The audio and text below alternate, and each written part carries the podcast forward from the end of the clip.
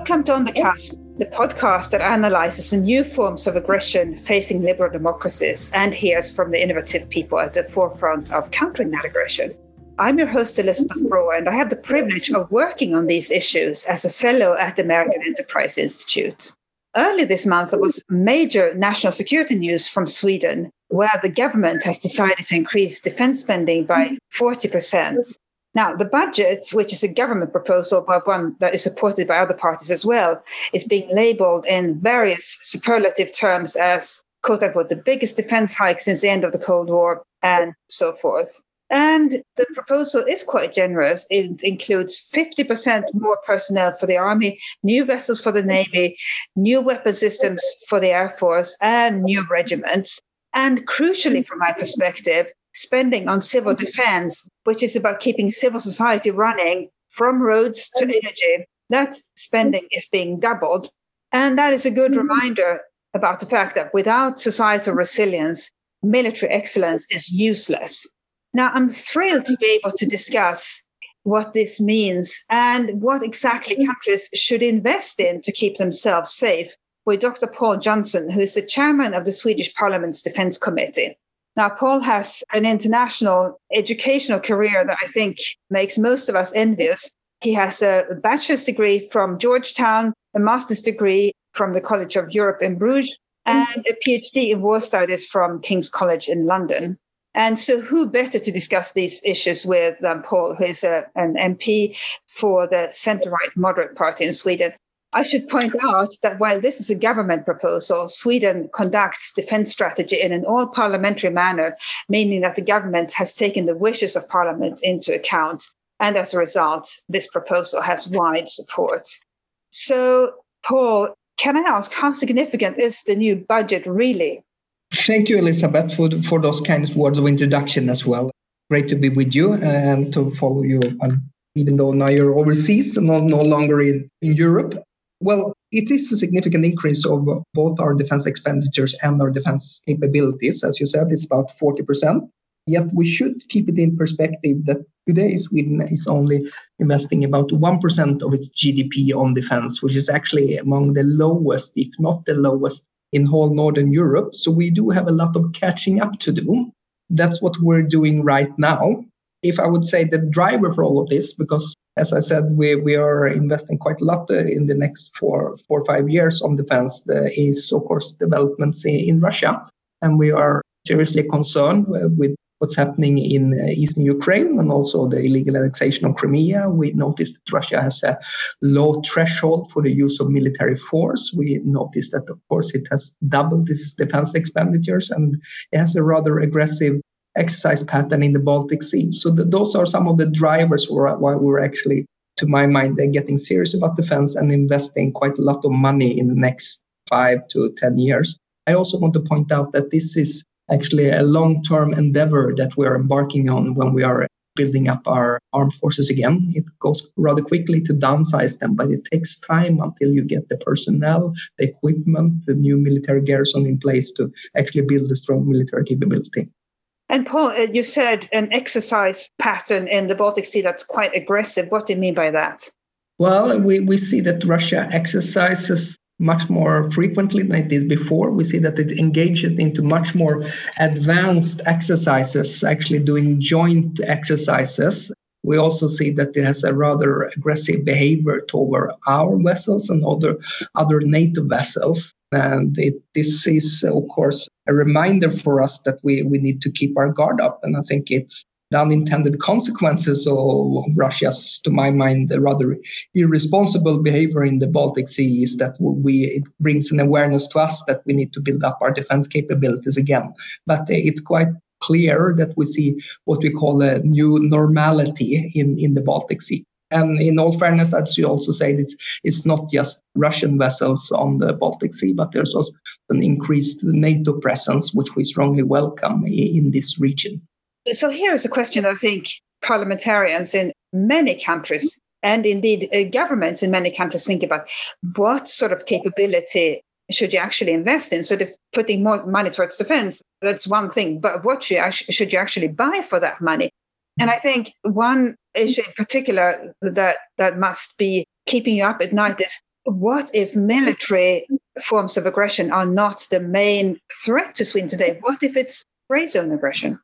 Well, I mean, this is an issue which I grapple with a lot actually, and, and spend a lot of time on thinking about. And also, it's a challenge being a small state, and then you only have the capability to withhold an armed attack for a limited amount of time, and then after that, you need some kind of support by another stronger power, of course, which is a challenge for Sweden since we don't have formal defense arrangements with other states, since we have a, we maintain the policy of military non-alignment.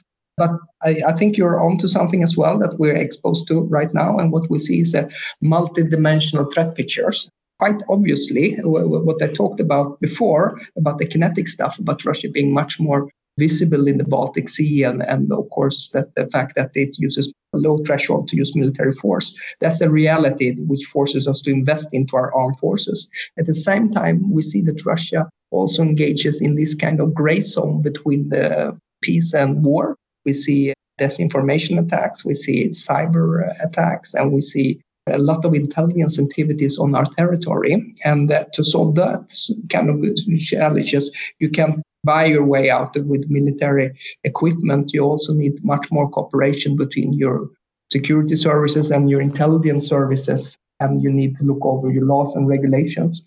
So we have to have two thoughts at, in our mind at the same time as the threat for an armed attack against Sweden cannot be excluded. At the same time, we're also challenged with all of these kind of gray zones and hybrid threats.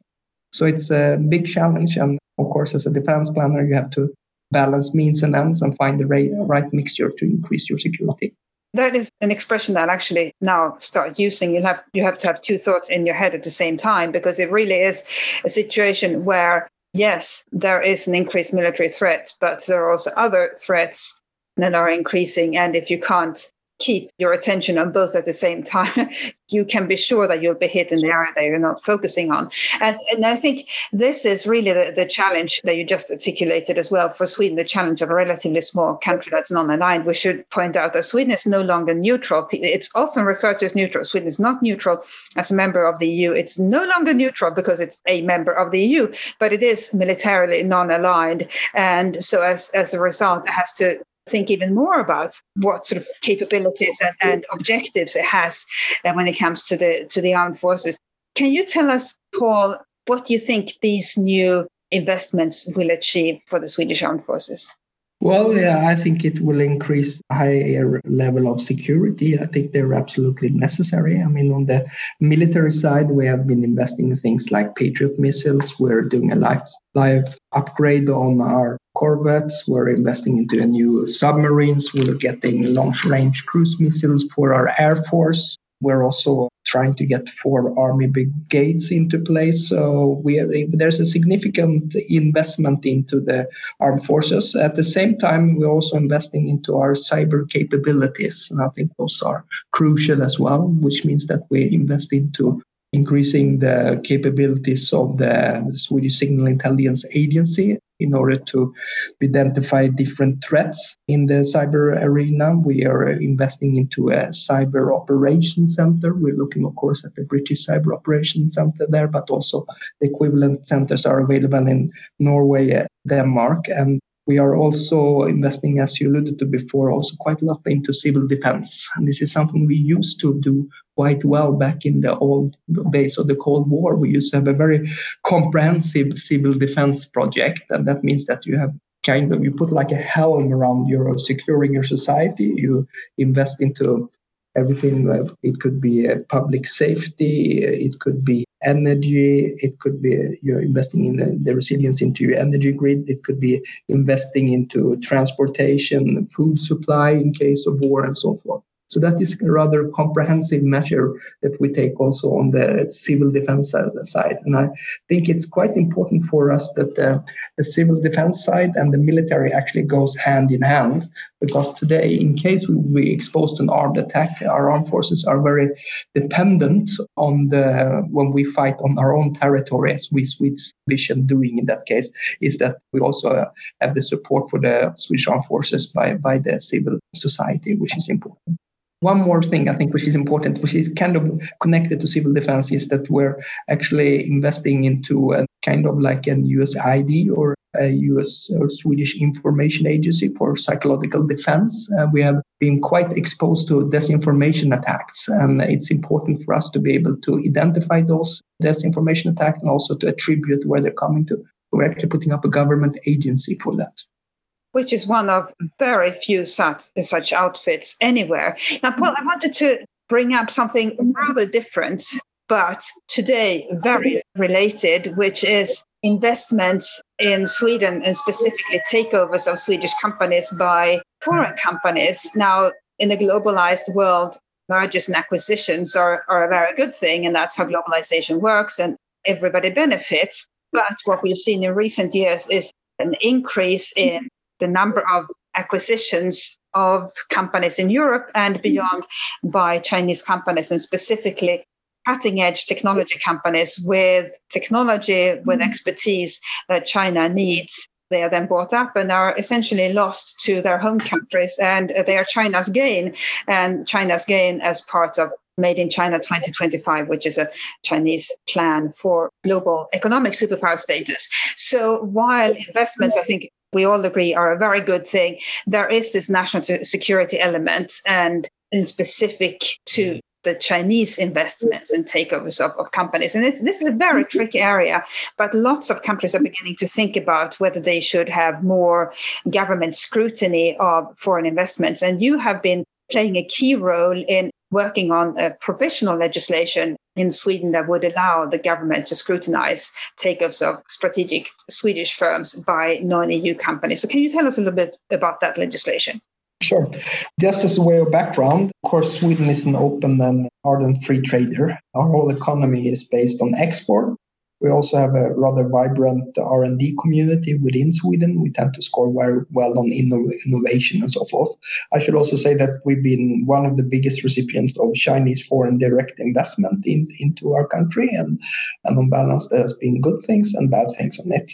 The, the Achilles heel or the weakness of the Swedish system is that we used to have a rather rigorous regulations um, up until 1993 on how you could control foreign direct investments. After that, we abolished everything and we went happy go lucky and we only saw the benefits of these Chinese investments. Now, I think you can also see some of the unintended consequences of that. What we learned from the financial crisis in 2008 was that China was very active in investing and also procuring technologies and trying to make itself independent of certain technologies. And to a certain degree, there was a hostile takeover. There's also been one ardent example in Sweden where a company that couldn't export its commodities to China due to export regulation, then a Chinese company went in and bought it. Obviously, this is unsustainable, and we envisioned this risk for a serious economic recession due to the COVID 19 situation. And therefore, we took an initiative in the Swedish parliament that we need some kind of legislation in place in order to secure that those companies that are engaged into matters that are a matter of national security, that they can be procured or, or bought up by, by Chinese or other foreign investors if it be to the detriment of Swedish national security. And we took an initial legislation that's going to be adopted later on in this fall. After that, we're going to have a more comprehensive legislation in place by 2022. Let me also say that the EU Commission actually has done some good job on this actually in bringing awareness among European countries, especially those European countries who had no legislation in place. And about half of the members of the EU, EU, actually didn't have this kind of legislation into place. So we also appointed our export control agency, it's called ISP. That is actually a point of contact vis-a-vis the EU, because of course you want to have you want to exchange information with other European countries on, on what you, what deliberations and decisions you do in this uh, this matter if I just could dwell a little bit more on, on this 180 degree turnaround that we have done on the China debate in Sweden, I think that has been very apparent during the last years. If Sorry. I can just interrupt and, and, and say, uh, in the new Pew Research Center survey on, on attitudes towards China, attitudes in, in every European country are changing for the negative when it comes to China. A majority, virtually everywhere now, views China with suspicion or views it negatively. But in Sweden, the shift has been radical. As you said, Pål, Sweden used to be very obviously an ardent free trader and, and have used to have very positive attitude towards China. That has shifted radically in just the past couple of years.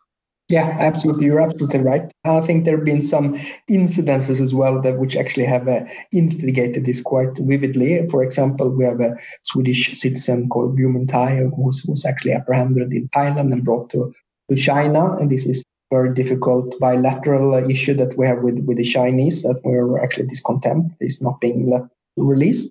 We also have a rather vocal Chinese ambassador here in town who makes some to my mind, rather aggressive statements.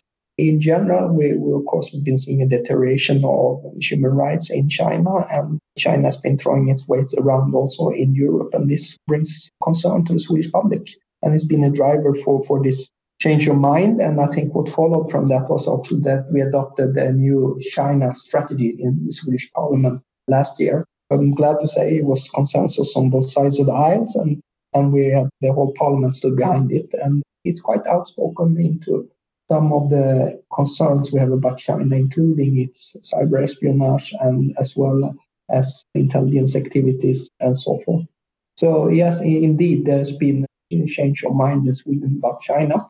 I sometimes have issues with the ways and means of the Trump administration, but I think that they've done a good job in bringing awareness also among friends and allies of some of the unintended consequences of the rise of China and and uh, some of the unfair trade practices and so forth, which has also shaped our minds.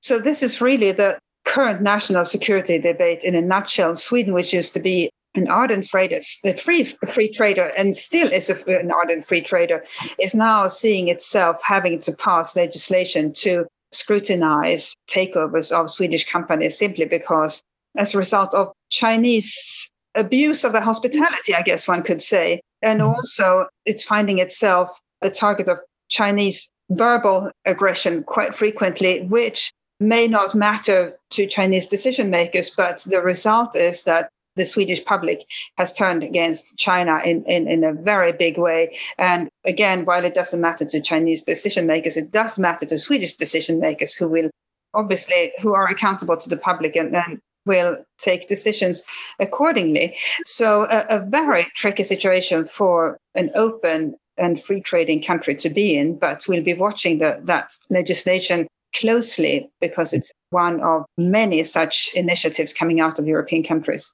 If I just could say one thing, yes, and that is, of course, that we still want to trade with China. It's important in this regard. And I also want to add that we have a good people to people relationship. Our concern is, of course, with the Chinese Communist Party and authoritarian elements of, of the Communist parties. I just want to make that distinction, which I think is, is important as well. It is a, a really important distinction. Pål, if I may just come back to one aspect you mentioned previously, which is the armed forces. And I know you are the proud father of a teenage girl who will be assessed for military service next summer when she finishes secondary school.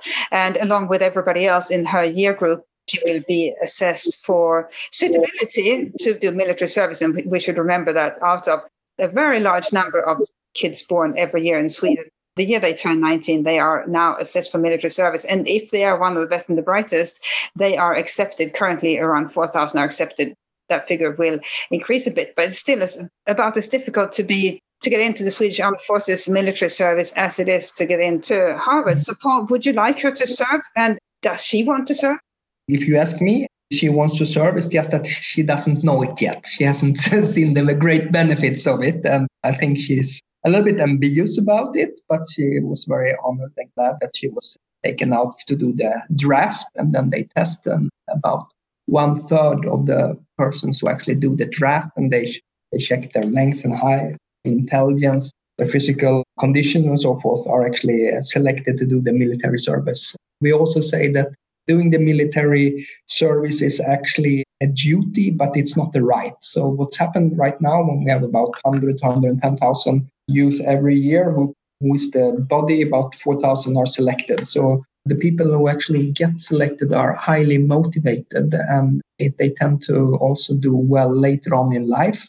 I always say to my daughter, though she never listens, that it will build, build character and that she will enjoy it. But as a system for selecting people to go into the armed forces, the military service is, is great because people who otherwise might not have selected that choice for the career or ex- exposed to the military life. They might have become ended up doctors or engineers or lawyers, but they choose a military career. And being able to do the draft and select people to do the military service, I think it's a very good way of assuring personnel for our armed forces which are, of course, our most important component of the Swedish Armed Forces. So, yes, she's very interested into it at least, and we'll see how this ends up.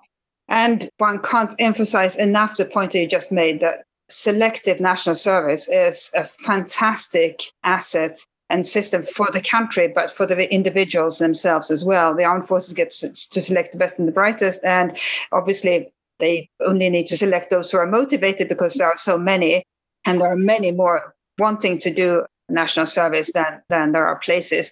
And on top of that, it gives a very large number of young people an insight into what it's like to serve in the armed forces. And they may decide to, to do that for a living and, and turn that into a career. Whereas most of us how would we know that we want to serve in the armed forces? We most of us never interact with any officers or soldiers. How would we know that, that that's a career we want to pursue? So lots of subjects there, Paul, ranging from defense investment to Chinese investment in cutting edge companies and how to make sure that doesn't harm Sweden or, or other countries. So tweet me at Elisabeth Braw to comment. And of course, please feel free to subscribe and comment on Apple and Spotify as well. Thank you very much, Pål. And thanks to our producers, Olivia Leslie and Anya Terrell. We'll be back very soon with another episode and another guest who's doing pioneering work. See you on the cusp.